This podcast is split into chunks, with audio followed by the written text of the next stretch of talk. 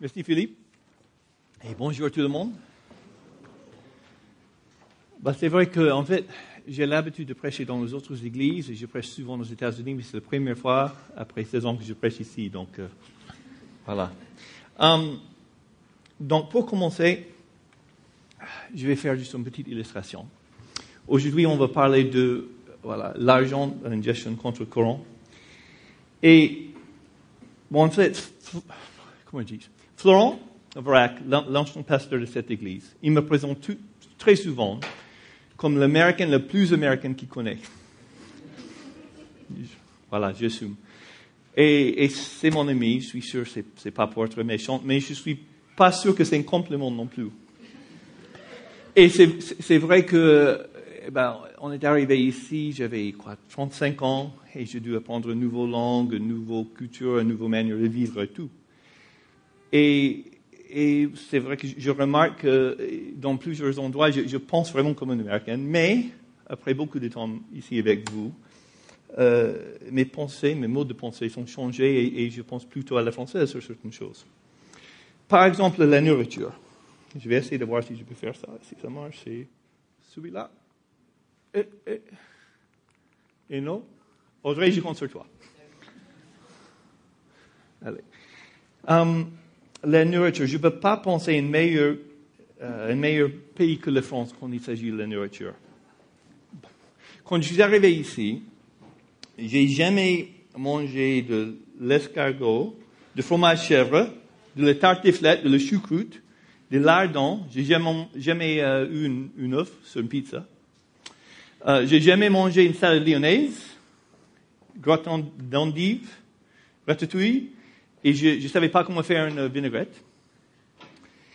Je n'aimais pas trop le vin rouge et j'étais conscient de à peine dix types de, fromages qui existent. Um, en fait, j'avais on va voir ah oui, j'avais l'habitude de manger ça. Trois, cinq fois par semaine minimum. C'était la norme. Euh, alors, ah oui, voilà. Et oui, je mangeais ça trois, cinq fois par semaine, souvent dans la voiture. Le grand petit déj américain, ça c'est normal pour commencer la journée. Et une portion qui était à, cette époque normale pour moi, c'était assez pour deux voire trois personnes. Voilà, c'est même trop grand pour l'écran, hein. c'est intéressant. mais, mais le truc, c'est qu'aux États-Unis, tout cela, c'est normal. Donc on ne le remarque pas, c'est normal dans la culture. Euh, la Bible nous dit que nos cœurs sont le temple du Saint-Esprit. Nous devons en prendre soin. La gourmandise excessive est un péché. Mais aux États-Unis, la portion de nourriture malsaine et gras, pas très chère, sont disponibles un peu partout. Je vois les Américains qui disent, oui, c'est ça. Um, et franchement, c'est difficile de ne pas manger comme ça quand on est là. Il faut faire les efforts, il faut se discipliner plus, parce que c'est partout beaucoup des Américains mangent comme ça, et ce n'est pas étonnant, j'imagine, pour vous si j'annonce que le, les États-Unis ont le, taux d'obésité le plus élevé du monde. OK. Um, et nous, quand nous sommes là-bas, on essaie de, manger un peu à la française, mais, mais c'est difficile, il faut être contre-courant. Mais c'est juste, ce que je veux dire, c'est que ça, c'est dans l'ADN là-bas. C'est l'American way. Beaucoup de choses ici en France sont différentes. Par exemple, ici, on est beaucoup, les gens sont beaucoup plus privés dans de nombreux domaines. De. Là-bas, les personnes parlent avec n'importe qui, n'importe quel sujet, tout le monde est ton ami, euh, on n'a même pas l'idée de vous, tout, tout le monde est tout. Um, et aussi, ici, on a beaucoup de, règles non dites, les choses qu'il faut savoir. Beaucoup de subtilités en français qui n'existent pas en anglais vraiment. Par exemple, une fois, j'étais en train de préparer une animation pour conduire la louange, et j'ai écrit sur mon animation, la Bible nous commande de faire ainsi. Et Laetitia, mon prof de français, me dit, Kevin, ça ne se dit pas. Pourquoi Mais il faut dire, la Bible nous invite de faire comme ça. J'ai dit, non, mais non, non, tu ne comprends pas, Laetitia. C'est un commandement, ce n'est pas une invitation, il, faut faire comme ça. Il me dit, oui, je sais, je comprends. Et tout le monde dans l'église va comprendre que quand tu dis la Bible nous invite de faire comme ça, que ce n'est pas une suggestion, c'est un commandement, mais ça ne se dit pas. C'est pas français, ça va être mal poli, ça se dit pas. OK. J'avais beaucoup de choses d'apprendre.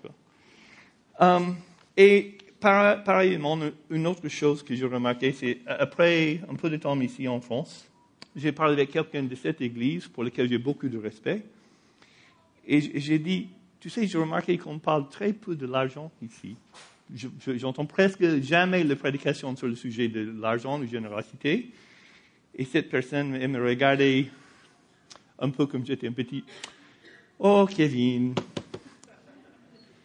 ça c'est pas très français. On n'aime pas trop. Non, non, ça se fait pas. Et c'est vrai en fait j'ai trouvé vraiment que c'est difficile de parler de ça. Euh, grâce à mon, mon position avec l'Institut biblique de Genève, j'ai la, possibilité de voyager dans beaucoup d'églises. Je, je suis sûr que j'ai parlé avec 60, 70, 80 pasteurs. Et j'ai jamais rencontré une seule qui me disait que l'argent, c'est un sujet facile pour prêcher. C'est tout le contraire. C'est l'horreur, c'est difficile de faire. Ils évitent à tout point s'ils peuvent. C'est vrai que c'est difficile. Donc, pour les prochaines 25-30 minutes, je vous demande de suspendre vos préjugés. Essayez de reconsidérer peut-être votre point de vue culturel avec moi. Je vous, je vous invite, je vous invite simplement de vous demander si ce que je vais dire est biblique ou pas. C'est tout ce que je veux. Est-ce que c'est biblique ou pas? Um, je vais essayer et boum. Ah, non. Ah, non. Ah, oui, voilà. Euh, donc, la Bible parle beaucoup à propos de l'argent. Il y a en fait plus que 2000, à peu près 2300 versets dans la Bible qui parlent du sujet l'argent, richesse, gain matériel. Jésus a prêché beaucoup dans la Bible et environ 15% de ses prédications sont sur le sujet de l'argent les parables, les, illustrations que Jésus utilise pour enseigner, il y a 39. Et 11 sur les 39 sont sur le sujet de l'argent. En fait, c'est un des sujets que Jésus a traité le plus. Donc, franchement, de ne pas parler de l'argent dans l'Église, c'est aussi biblique qu'un triple cheeseburger avec bacon et, et, tout ça, avec une litre de coca, juste pour moi-même. Vous voyez le parallèle. On va essayer d'enlever notre préjugé culturel qui est dans notre ADN et juste regarder ensemble la Bible. Alors, je vous demande juste d'être patient avec moi. Euh, c'est sûr que je serai maladroite, même malgré tous mes efforts. Mais on va regarder ensemble la parole de Dieu, surtout sur notre attitude au sujet de l'argent. Même si on est mal à l'aise, Jésus l'a enseigné beaucoup et nous devrions être intéressés par ce qu'il a à dire. Voilà. Hum, et j'ai une page qui n'est pas dans la bonne place. Et ça va. Bon, c'est pas grave. Ah, tu es le même que moi. Voilà. Donc, elle est là, en fait, parce que j'ai plusieurs textes que je dois lire, donc j'ai demandé à Mireille de m'aider et je vais tricher, en fait. C'est elle qui va lire les textes les plus difficiles, comme ça, je n'ai pas besoin. Donc, la Bible a tellement de choses à dire sur le sujet que j'ai pensé, avant de commencer avec les textes d'aujourd'hui, de faire un petit survol vite fait pour nous donner un peu de contexte biblique de, de ce passage. Déjà, la Bible ne condamne pas la possession de l'argent. En effet, plusieurs personnes dans la Bible, Jacob, Isaac, Boaz, Solomon, ils étaient très riches et bénis par Dieu. Mais la Bible condamne l'amour de l'argent avec cet avertissement. Et, et, et, voilà. Dans 1 Timothée 6, au verset 10, L'amour de l'argent est en effet à la racine de tous les maux. En s'y livrant, certains se sont égarés loin de la foi et se sont infligés eux-mêmes bien des tourments. Voilà. L'argent peut être trompeur parce que ça peut satisfaire nos, désirs au court terme avec les choses qu'on peut acheter. Ou on peut avoir un faux sens de sécurité par l'argent que nous avons amassé. On met notre sécurité là. C'est faux. Et Jésus a dit, attends, ouais, dans Luc au chapitre 12, le verset 15. Gardez-vous avec soin de toute soif de posséder, car la vie d'un homme ne dépend pas de ses biens, même s'il est dans l'abondance. Voilà. Dans la parabole de Jésus, dans le riche insensé, insensé, insensé, comme elle a dit, il a dit ça. Homme dépourvu de bon sens, cette nuit même, ton âme te sera redemandée, et ce que tu as préparé, pour qui cela sera-t-il? Voilà, merci. Une, euh, une phrase que j'aime beaucoup qui résume vite fait ce que la Bible dit à propos de l'argent, c'est que l'argent n'est... Euh, non, il n'est pas là. Très bien. Bon. L'argent est un bon serviteur, mais c'est une mauvaise maître. L'argent était un bon serviteur, mais une mauvaise maître.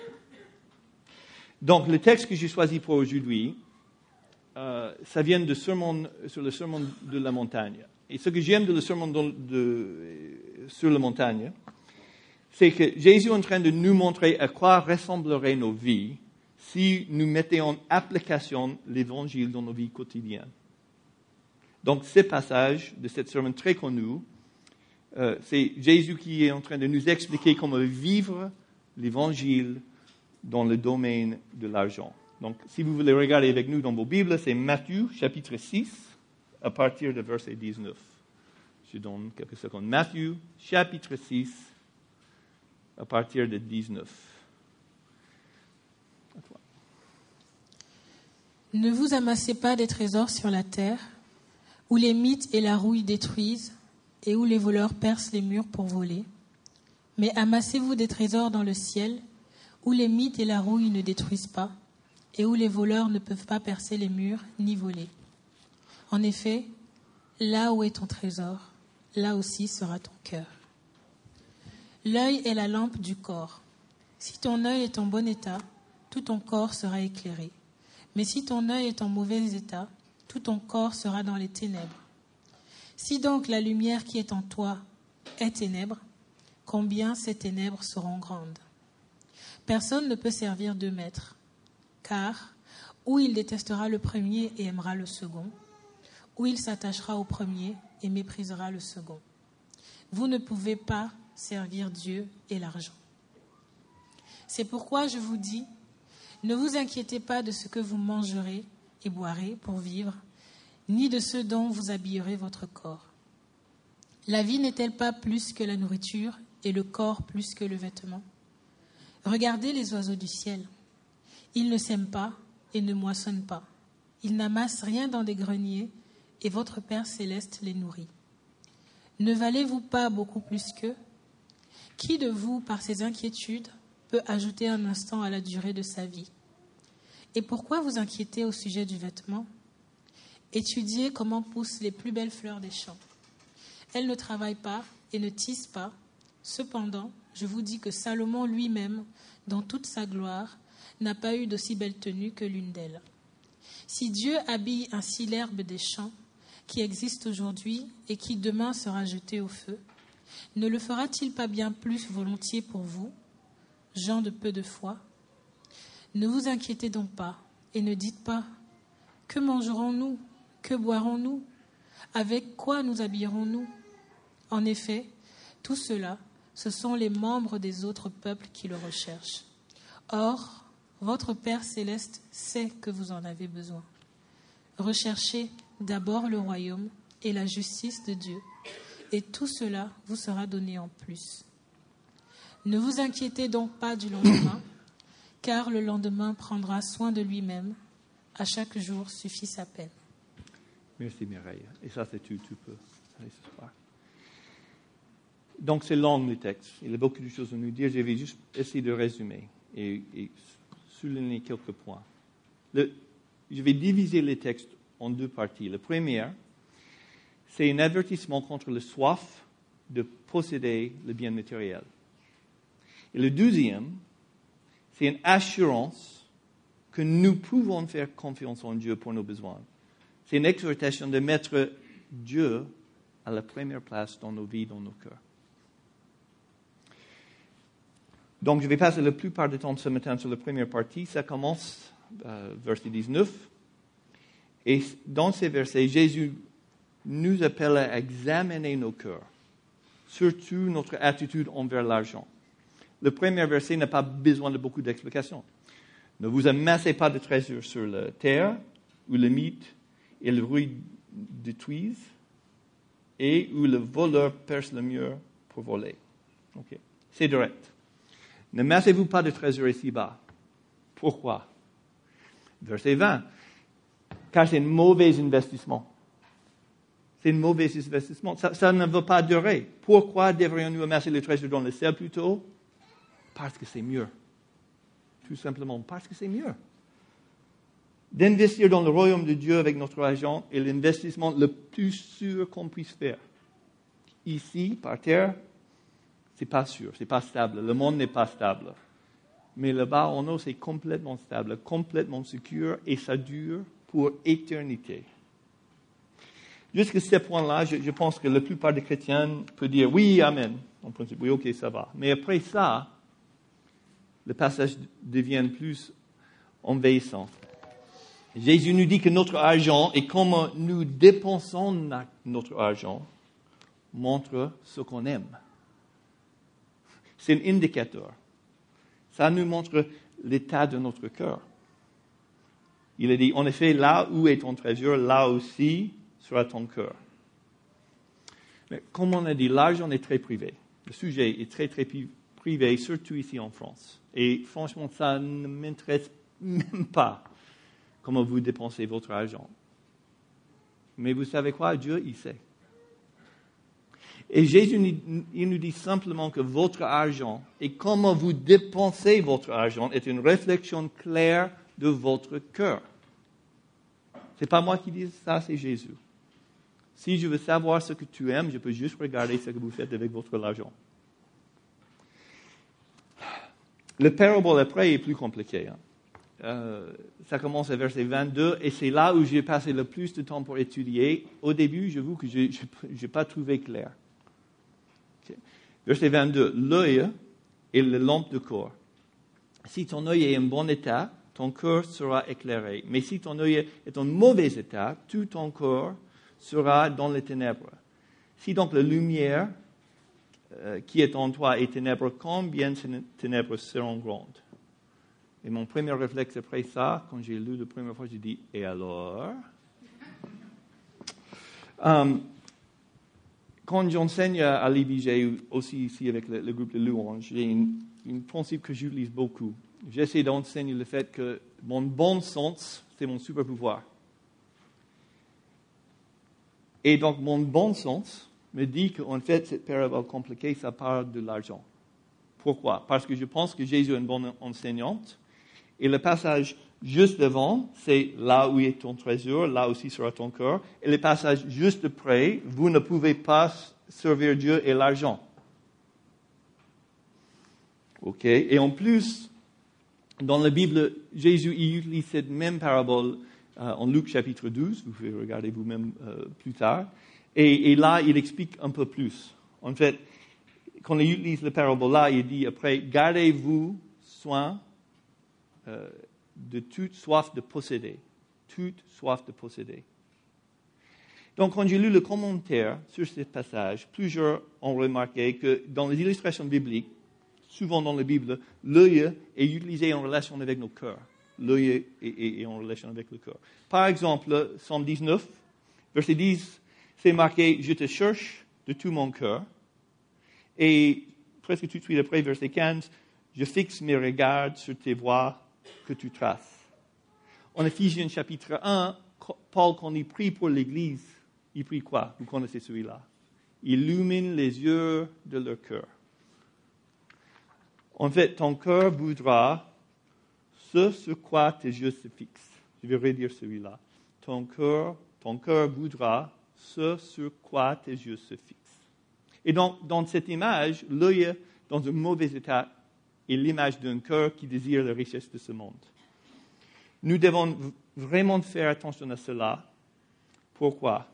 Bah, Si tu es matérialiste, si, si c'est un problème pour toi, si tu as soif de posséder les choses de ce monde. Si tu as un problème avec, c'est un mot que j'avais appris cette semaine, avec la cupidité, c'est probable que tu ne réalises pas. Tu penses, ce n'est pas un problème pour moi, mais l'œil dans lequel tu fais confiance pour discerner la lumière peut être en réalité trompeur. Tu penses que tu vois la lumière, mais tu es dans les ténèbres. Tu te dis, pas moi. Non, non, non, pas moi. Je ne cours pas après l'argent. Mais Jésus nous dit que pour certains, le jeu ne marche pas correctement. Et donc, ils ne voient pas leur même situation clairement. Ils ne savent pas. Tim Keller, c'est un prédicateur que j'aime beaucoup, et, je pique pas mal de ces choses en fait. Euh, il explique les choses comme ça. Il dit, dans ces paraboles, ce que Jésus veut dire ici, c'est que la cupidité a le potentiel de vous aveugler. De cette façon, la cupidité est différente des autres péchés. Vous n'avez pas à dire à quelqu'un, par exemple, attention, vous pourrez commettre un adultère. Normalement, si vous commettez un adultère, vous savez que vous commettez un adultère. Normalement.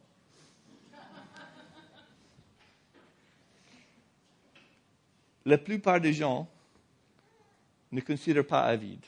La cupidité est un péché, mais par sa nature, il tend de nous aveugler sur le fait que nous sommes avides. Nous tous, peu importe le montant qu'on dépense ou ne dépense pas, euh, nous connaissons des gens qui vivent d'un style plus grand que le nôtre, qui dépensent plus d'argent que nous. Et en fait, même quand je parle ici en France, ça c'est l'argument que j'entends le plus quand je veux parler avec les gens de Jésus, de Dieu. Et presque toujours la réponse est oui, oui, oui, je sais, je ne suis pas parfait, oui, je suis pécheur, j'ai fait les choses, mais, mais lui, il est pire que moi. Je ne suis pas le pire. Oui, ok. Et, en fait, ça, selon ces paraboles, ça c'est souvent notre attitude euh, selon la cupidité. On, nous, on considère qu'on n'est pas le pire, donc on n'est pas un problème, on n'est pas matérialiste. Donc vous pensez que vous êtes moins matérialiste ainsi que les, euh, que les autres, mais Jésus, il dit, attention, vous pourriez vous tromper, soyez sur vos gardes. Vous ne pouvez pas aimer la possession matérielle et avoir raison avec Dieu. Vous ne pouvez pas aimer l'argent et que Dieu soit dans la première place dans votre vie aussi. Une fois encore, c'est super pouvoir. Si l'argent est la première place, Dieu ne peut pas avoir. Parce qu'il a qu'une seule première place. Une fois encore, je pense que jusque cela, ok, peut-être la plupart de nous, on peut dire ok, Amen. Mais comme j'ai dit, on peut dire Amen parce qu'on pense tous que Jésus parle à quelqu'un d'autre. Pas moi. Mais il parle à nous tous. Il parle à nous tous il nous dit, soyez, prudents. Vous ne réalisez peut-être pas que vous avez un problème dans cette partie de, votre vie. Donc, comment le savons-nous? Comment on peut savoir? Comment pouvons-nous discerner si nous avons une, relation saine avec l'argent ou pas? Ben, La réponse de Jésus, c'est qu'est-ce que tu aimes? Qu'est-ce que tu aimes? Ou plutôt, qu'est-ce que tu aimes faire avec ton argent? C'est comme ça que tu vas savoir.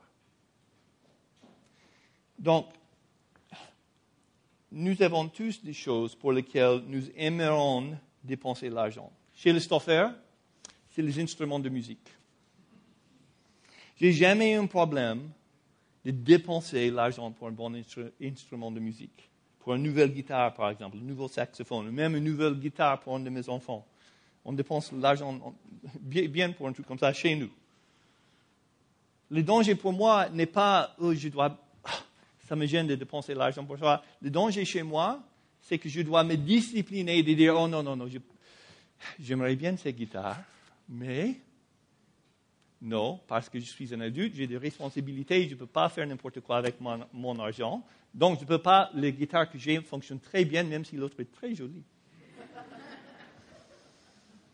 Et mon cœur est là. Et j'aimerais bien cette autre, mais non je dois me forcer de ne pas dépenser l'argent pour les choses parce que j'ai des responsabilités.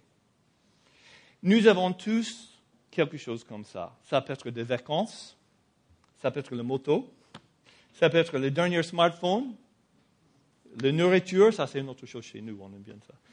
Euh, le truc, c'est que toutes ces choses ne sont pas mauvaises. Mais Jésus dit, si ces choses ont une place trop grande dans votre cœur, vous pouvez avoir un problème.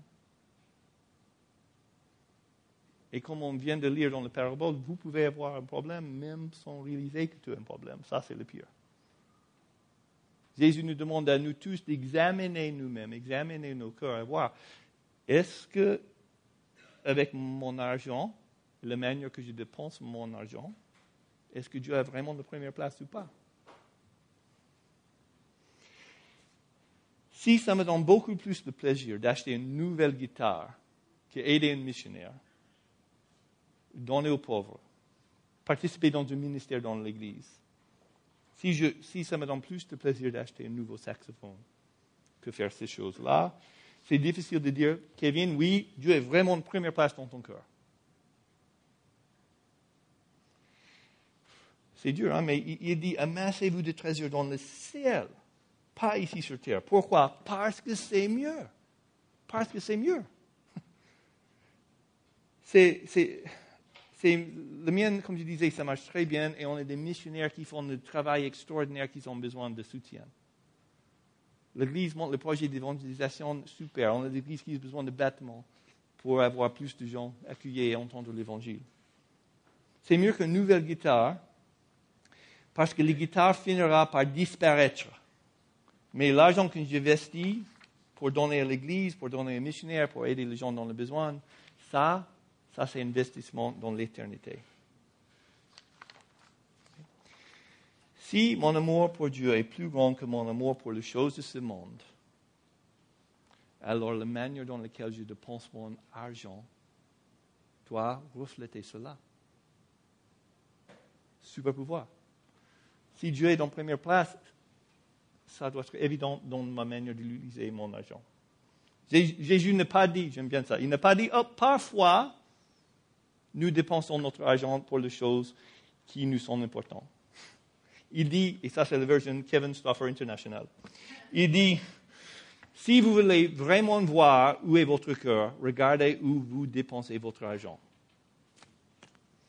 Si donner pour le ministère ne vous rend pas heureux, vous pouvez avoir un problème. Et c'est possible, comme on a dit, que tu ne savais pas, qu'on ne savait pas.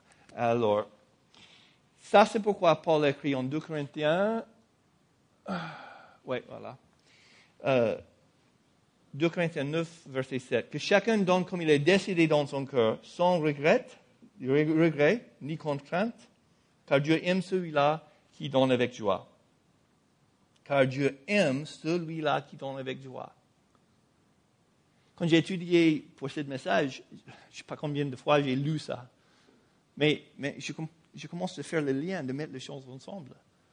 Dieu, il veut qu'on cherche d'abord le royaume de Dieu, que ça a la première place.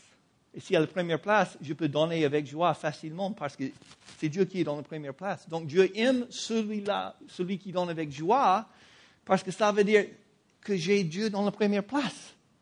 Si je donne avec joie, c'est Dieu qui, wow, mieux qu'une nouvelle guitare. Oui, prends ça. Parce que, imagine les gens qui vont entendre, imagine ce que Dieu peut faire avec cet argent. Si je donne avec joie, mon cœur est fixé plutôt sur Dieu que dans le richesse matérielle.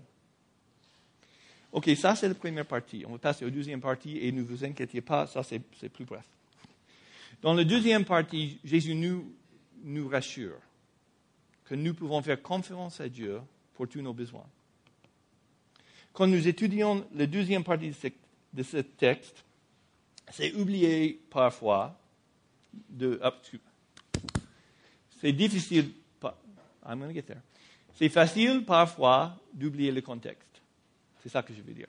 C'est facile d'oublier le contexte. Qu'est-ce que je veux dire par ça? Je vais résumer toutes ces parties au milieu 25 à 32. OK?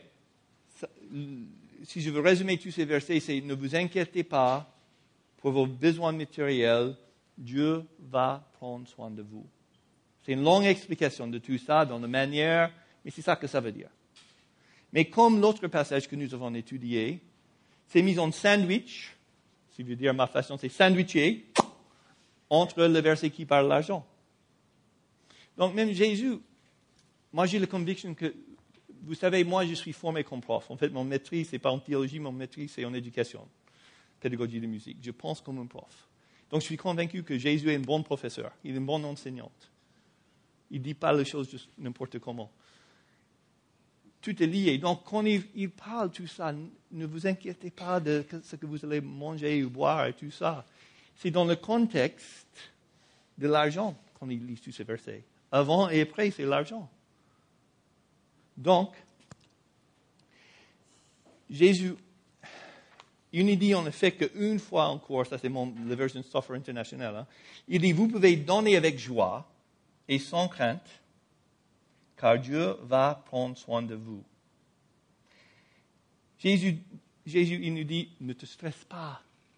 C'est OK. Si tu donnes à Dieu, tu vas toujours avoir à quoi manger et, et, les vêtements et quoi boire. Pourquoi? Parce que Dieu est fidèle. Ne stresse pas. Vous pouvez donner sans crainte. Il prend soin de toi. Mais moi, et vous qui, me, qui me, connaissez bien, va dire oui, amen, c'est vrai, je suis un inquiet par nature. Je me stresse de tout. Et donc, ma réponse à Jésus, c'est Ah, mais oh, oh, oh, oh, oh, mais j'ai besoin d'un saxophone, et j'ai besoin d'une guitare, et pour faire le ministère même, et, je dois payer pour le cours de mon enfant. J'ai une voiture qui doit se réparer. J'ai besoin de nouvelles euh, les autres chaussures et, j'ai besoin et et et et et et et. Et Jésus, bien sûr, lui répond Kevin, Kevin. Dans ma tête, c'est presque comme quand étudié ça, j'imagine qu'est-ce qu'il dit? C'est comme Jésus dit chut, chut, chut, chut. Dieu, il sait que tu as besoin de ça. Il sait que tu as besoin de toutes ces choses. Calme-toi. Et puis, il continue, il donne la réponse ultime. Cherchez d'abord le royaume de Dieu. Le grec utilisé ici pour euh, chercher d'abord, c'est mettre aux premières places, la plus haute priorité. Et puis vient la promesse. Si vous cherchez d'abord le royaume de Dieu, alors il prendra soin de toutes les autres choses. Wow! Ça, c'est une promesse, ça. Tout d'abord, nous devons réaliser que Dieu n'a pas besoin de notre argent. N'est-ce pas? Mais imaginez ça, c'est ridicule même de penser comme ça. Dieu n'a pas besoin de notre argent. Et notre argent, euh, que nous avons, euh, euh, c'est les choses qu'on a parce que Dieu nous a donné les compétences et les capacités pour le faire. tout ce que nous avons vient de lui. 1 Corinthiens 4. Bon. Non. Attends. Non. Non. Ouais, ouais, on va arriver. C'est la première fois que j'ai utilisé ça. Donc, 1 Corinthiens 4. En effet, qui est celui qui te distingue? Crois-tu que tu n'es pas reçu? Et si tu l'as reçu, pourquoi faire le fier? Comme si euh, comme s'il ne l'avait pas reçu.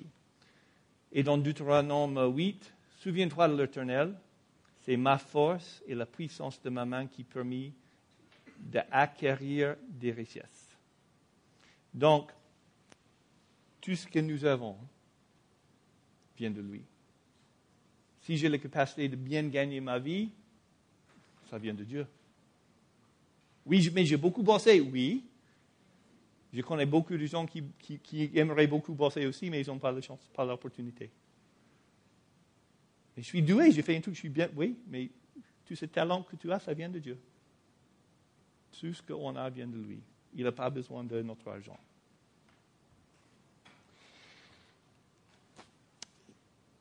je pense que si nous croyons vraiment en ce que Jésus dit ici, notre réticence pour donner de notre argent pour soutenir son travail, en fait, c'est un manque de foi. Si nous croyons vraiment que si nous cherchons à faire le royaume de Dieu la première priorité dans nos vies, y compris la façon dont nous utilisons l'argent, si on fait ça, que Dieu pourvoira à tous nos besoins, Alors, si on, croit vraiment tout ça, on peut donner joyeusement, sans crainte, sans stress. C'est une question de foi, c'est un acte d'amour.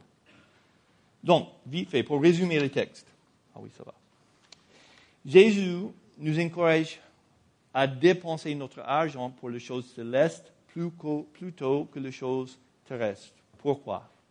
Parce que c'est mieux. Il dit aussi que la manière dont nous dépensons notre argent est un bon indicateur de notre cœur. Il nous avertit d'être prudents parce que nous pouvons avoir un problème avec cupidité et ne pas en être conscient. Mais il faut se méfier de ça parce qu'on ne, peut pas avoir autre chose dans la première place si on veut mettre Dieu dans la première place. Tu ne peux pas faire les deux. Il nous dit que nous pouvons donner à Dieu sans crainte, sans stress, parce que notre Dieu céleste sait que nous avons besoin de ces choses.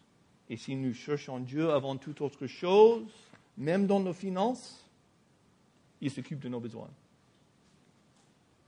Donc si nous croyons vraiment ce que Jésus a dit, nous pouvons donner généreusement sans s'inquiéter pour tous les besoins matériels. En fait, à la fin, là, Jésus, il dit, encore ma, ma version, ne vous inquiétez pas, tout le monde fait comme ça. Tout le monde s'inquiète de ça. Soyez différents que le monde. Donc, application. Comment le mettre en pratique Il y a peu de désaccords parmi les chrétiens depuis des siècles que donner, c'est quelque chose encouragé par, par les Écritures. Même ordonné. On peut dire on est invité de donner. A plusieurs, plusieurs passages qui disent ça. Mais quand on commence à parler combien, les choses deviennent plus compliquées. Depuis mon enfance, on m'a enseigné que la dîme, c'est-à-dire le, 10% de tout ce qu'on gagne, ça appartient à Dieu. Point, barre, final, sans excuse, pas de questions à se poser. Ah, euh, c'était la loi de l'Ancien Testament mais nous vivons maintenant dans une chose qu'on dit le nouveau, euh, le nouveau alliance. Autrement dit après Jésus. Voilà. Et je ne peux pas dire certainement que la Bible nous oblige de donner à nos jours 10% euh, de notre revenu. Mais les 10% restent cependant une très bonne guide. C'est généreux, c'est une contribution engageante, c'est un bon début. J'ai entendu plusieurs fois dans les commentaires que j'ai lus. C'est un bon début. Mais la chose que je trouve intéressante, c'est que tout le monde, malgré leur point de vue sur le concept de dîme, je n'ai pas lu un commentaire par une enseignante qui ne dise pas que c'est certain que Jésus et les apôtres ont enseigné que le standard pour un disciple de Jésus-Christ est de donner d'une manière sacrificielle. Ça, c'est le mot que j'ai lu une fois après l'autre dans tous les commentaires que j'ai cherchés les dernières quelques semaines. Une manière sacrificielle. Donc, moi, comme un bon étudiant de la belle langue française, j'ai regardé le Larousse.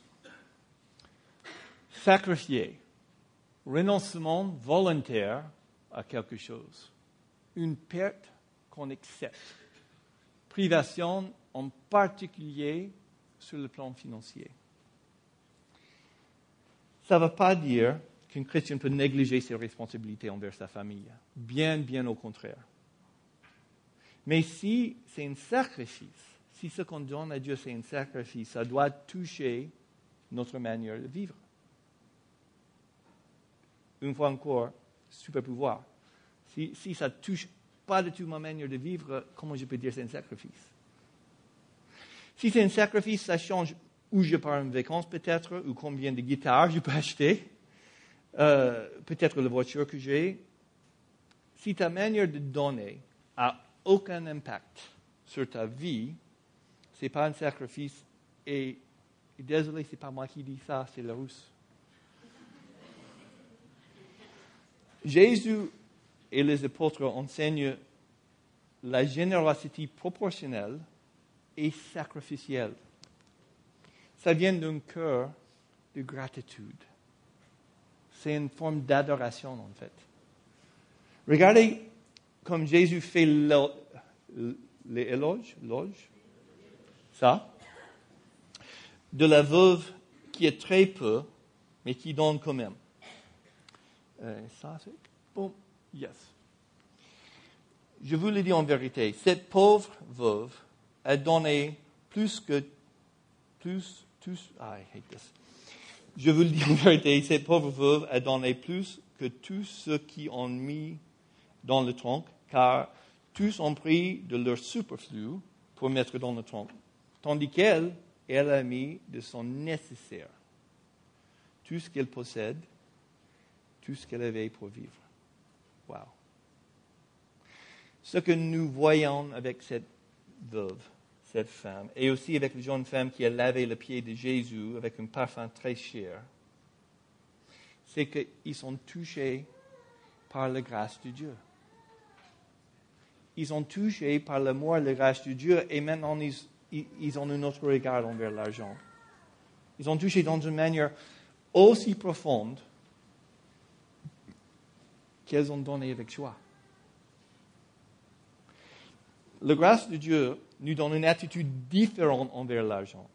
Notre relation avec notre argent est changée par la grâce. Le monde dit, ah, c'est mon argent et j'ai le droit de faire ce que je veux avec mon argent. Les chrétiens qui ont connu la grâce disent, ce n'est même pas vraiment mon argent, ça vient de lui. J'ai reçu le pardon et la réconciliation avec le Dieu saint qui crée l'univers. Comment c'est possible que je ne lui donne pas une offrande sacrificielle? Comme le veuve, comme la femme qui a versé le, parfum très très cher sur le pied de Jésus, par amour, par amour. Je veux parler d'un de mots préférés en français maintenant. J'utilise ça beaucoup pour enseigner. Le mot, si je veux bien prononcer, c'est intentionnalité. Prends-nous dans des consignes pratiques concernant nos dons, dans le passage que nous avons lu tout à l'heure. Je pense que j'ai mis encore. Oui. Que chacun donne comme il est décidé dans son cœur, sans regret ni contrainte, car Dieu aime celui-là, celui qui donne avec joie. Et ce que je veux souligner cette fois-ci, c'est remarque remarquez-vous l'intentionnalité, comme il est décidé dans son cœur. Il est décidé dans son cœur. Ce n'est pas arrivé là, dernière minute, ah, qu'est-ce que j'ai dans la poche? Euh, Voilà, j'ai une 5. Tiens, voilà. A pas beaucoup d'intentionnalité. Pas beaucoup de décisions décidées dans son cœur, non. En 2 euh, Corinthiens 16, que chacun de vous le dimanche mette à côté chez lui ce qu'il ce qui pourra en fonction de ses moyens, afin qu'on ne tente pas de mon arrivée pour récolter le don. Il y a de la préparation, du planning pour ce qu'on donne. Il avait, si, je suis convaincu que s'il écrit ça en 2018, déjà, ça va être par email qu'on va recevoir les choses, un gros email. Et, Paul, il, peut-être dire quelque chose comme euh, Voilà le RIB pour l'Église, priez, planifiez-vous ce que vous voulez faire, le début du monde, euh, mettre, le virement. Je ne sais pas. Mais c'est comme ça qu'on paie presque tout maintenant. Mais l'idée, c'est pas comment, mais, c'est être intentionnel, d'avoir planifié, d'avoir prié. Pas juste par hasard, pas juste dernier moment. En tout cas, moi, je vous encourage de réfléchir à prier et décider dans vos cœurs, vous, comment vous voulez contribuer au ministère de Dieu. D'avoir un plan, comment vous allez faire. C'est important. Et il faut que nous soyons intentionnels. Ce que vous donnez à l'Église pour le ministère de Dieu, c'est vos affaires, comme je disais. C'est entre vous et Dieu. Mais la Bible, comme on avait vu, ça nous dit beaucoup sur le sujet. Le monde dit, l'argent est pour moi, j'ai le droit de faire ce que je veux avec le mien. On est demandé d'aller comme le, thème de cette série de messages, contre-courant. Nous sommes encouragés d'être généreux avec notre argent, de donner aux pauvres. Nous devons nous dire que tout ce que nous avons en tant que chrétiens appartient à Dieu. Et nous devons mettre notre confiance en lui pour nos besoins, pas dans notre argent. Le monde dit, plus que j'ai, mieux que je suis. Mieux je. Les chrétiens disent, Jésus, je te mettrai à la première place dans ma vie. Et je te fais confiance pour tout le reste.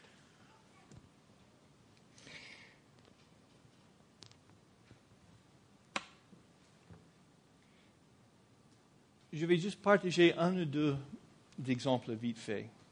Euh, c'était la suggestion de Philippe et peut-être, je pense que je n'aime pas trop parler de moi-même, mais je pense que c'est bien. Tout, dans ce cas, tous les missionnaires que je connais, ils ont des histoires comme ça. Donc, ce n'est pas spécial pour nous, mais c'est pour vous encourager de réaliser l'impact que vous pouvez avoir avec vos dons. Par exemple, on est arrivé ici en France bientôt après l'attaque du 11 septembre on avait un budget missionnaire à peu près correct, sauf que c'était calculé sur l'idée qu'un dollar était égal à 1,17 euro. Voilà, pour vous qui ne suivez pas trop les finances, bientôt après l'attaque du 11 septembre, un dollar était égal à à peu près 70-65 centimes.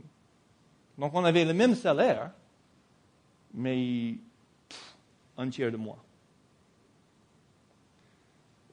Et on était euh, vraiment dans le stress. Et finalement, j'ai dit, Seigneur, je ne sais pas qu'est-ce qu'on va faire, mais si tu veux, qu'on reste ici, on compte sur toi. Et j'ai fait les choses quand je, suis vraiment, vraiment jusqu'au bout, mais la fin de toute mon espérance, j'ai un truc que je fais. Je lis 191 en haute voix à Cheryl. Elle n'a pas un choix. Écoutez-moi. Et, cette fois-ci, ça m'a fait tellement de bien que j'ai fait une deuxième fois toutes les psaumes. C'était plus facile parce que j'ai lu en anglais. Et, j'ai dit, OK Seigneur, je sais pas, je mets mon confiance en toi. Mais si tu ne fais pas quelque chose, on ne peut pas rester ici en France. Ce n'est pas possible. Le lendemain, petite mail, ding. Suis-moi parce que c'est intéressant. Le petite sœur d'une fille qui était ennemie dans la même classe de moi au lycée. Même pas, un camarade de classe en moi, mais la petite sœur, qui avait à cette époque maintenant 30, 35 ans, elle dit, hey Kevin, tu sais, j'ai parlé avec ma soeur, ma soeur hier, elle me disait que tu es missionnaire. Est-ce que je peux avoir ton dernière lettre nouvelle? OK, envoyé. Quelques heures après. Bah, c'est cool. Et petite parenthèse, j'ai entendu quelque part, parlant avec mes amis, qu'en fait, elle a bien réussi dans le business, mais je n'ai pas trop pensé, je n'ai rien pensé. C'est elle qui m'a contacté de nulle part. Elle m'a dit, oui, ma soeur me dit que tu es missionnaire maintenant, c'est vrai? Oui, voilà ce qu'on fait. Super. Euh, est-ce que je peux t'envoyer de l'argent? OK. Oui, et j'ai vu dans la lettre nouvelle, c'était l'époque où on vient d'acheter la maison où on est maintenant 10 ans, que tu viens d'acheter une nouvelle maison et il faut beaucoup de travail, travaux.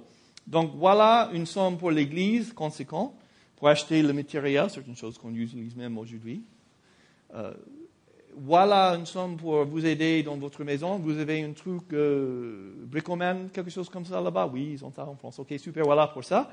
Et aussi pour votre compte missionnaire, voilà une grosse somme, comme ça vous êtes à plat maintenant. Mais on n'est pas tous dans la situation où on peut faire quelque chose comme ça, mais on peut tous faire quelque chose, comme le veuve. Vous avez la capacité de changer le monde avec ce que vous faites avec votre argent vous avez la capacité de changer la vie des autres. Si c'est donner 5 euros à, l'égard le, le, là qui est là au côté de feu rouge, ou si c'est aider payer un enfant d'aller pour un camp qui ne peut pas faire autrement, ou si c'est envoyer un missionnaire, mais vous avez l'opportunité de participer à l'œuvre de Dieu avec votre argent. C'est un privilège.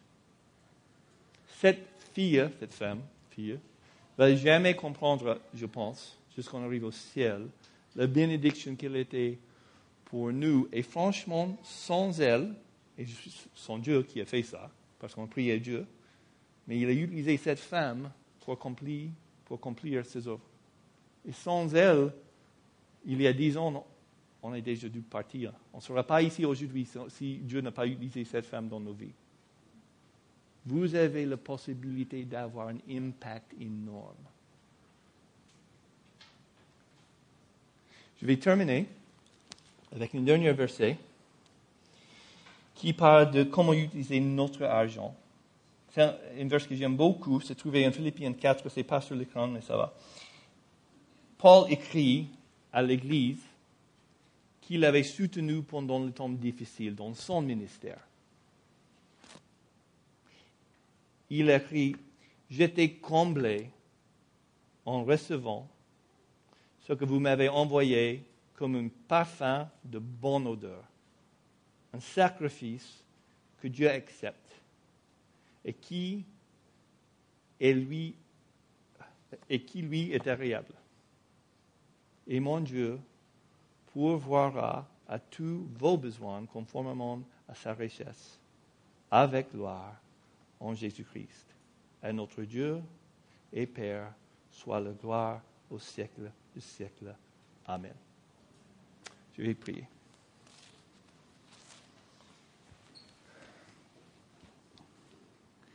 Seigneur, c'est vrai que on sait que tu n'as pas besoin de notre argent, mais je prie que pour chacun de nous, que si nous avons un problème avec cupidité, que tu, que tu nous montres et que tu, que tu nous aides d'être en règle avec toi. Merci pour le privilège que nous avons, que tu nous as donné de la possibilité de participer dans ton travail, non seulement avec ce qu'on fait, mais avec ce qu'on donne. Merci pour ta parole qui est juste. Et merci pour la grâce et la miséricorde que tu as montrée envers nous, Seigneur. Gloire à ton nom. Amen.